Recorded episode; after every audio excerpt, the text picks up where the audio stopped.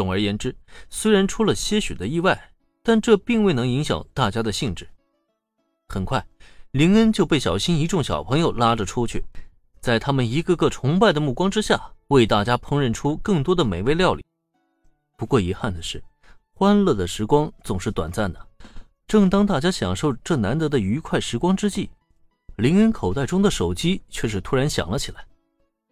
哦，原来如此，案件已经破了吗？凶手果然不是负责熊三，而是他大哥。你难道早就知道了真凶是谁？电话中察觉到林恩语气中的淡定，佐藤美和子倍感惊讶。我当然不知道真凶是谁了，不过豪门之中弑父杀子的戏码是早就屡见不鲜了，这没什么好让人奇怪的。林恩当然知道凶手是谁，可惜他没法说，因此呢，只能另外找一个理由敷衍过去。毕竟是豪门嘛，发生什么事情都不稀奇。对此，佐藤美和子倒也是很快接受这个理由。嗯，说的也是。不过你之前和我说，查找出真凶后先不上报，让我与你联络，你究竟是怎么打算的？林恩之前的叮嘱，佐藤美和子牢牢记得。虽然并不知道他究竟打算怎么做，但在找到真凶之后，他却还是选择在第一时间联络了林恩。眼下。他自然需要得到一个合理的解释。这个等咱们见面后再详谈吧。既然找到了真凶的线索，佐藤美和子就没办法一直压着不上报了，不然的话，既会走脱了真正的凶手，又会让无辜之人蒙冤。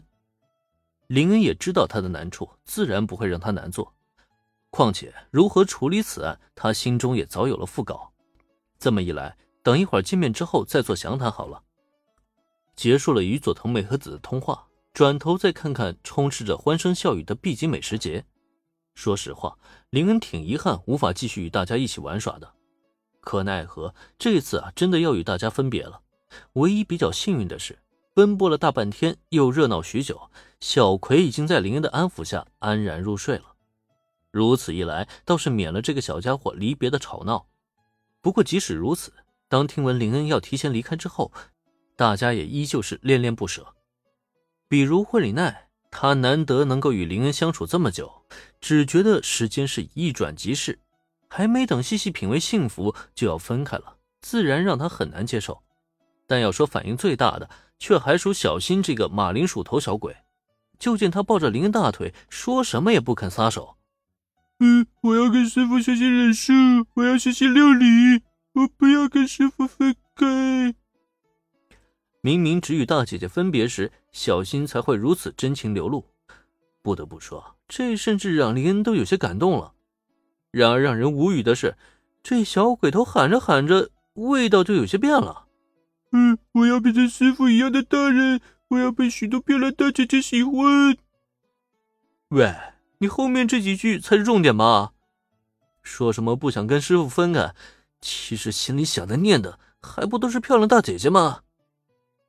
本来看着小新不舍分离，大家表情都还很动容。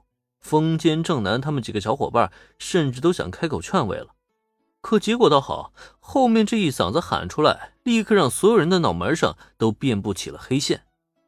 就知道小新这个小家伙不靠谱，明明是伤感的分别，结果倒好，直接变成了搞笑喜剧了。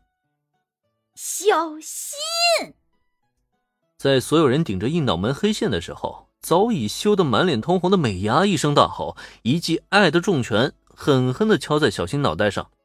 这一下敲的可够结实的，直接把小新的脑袋上敲出了一个通红的大包来。一颗马铃薯头顶着一个红彤彤的大包，真是怎么看怎么搞笑。眼瞧这一幕，不知是谁没憋住，率先一声笑了出来。接下来就仿佛产生了连锁反应一般，现场顿时陷入了一片欢笑的海洋。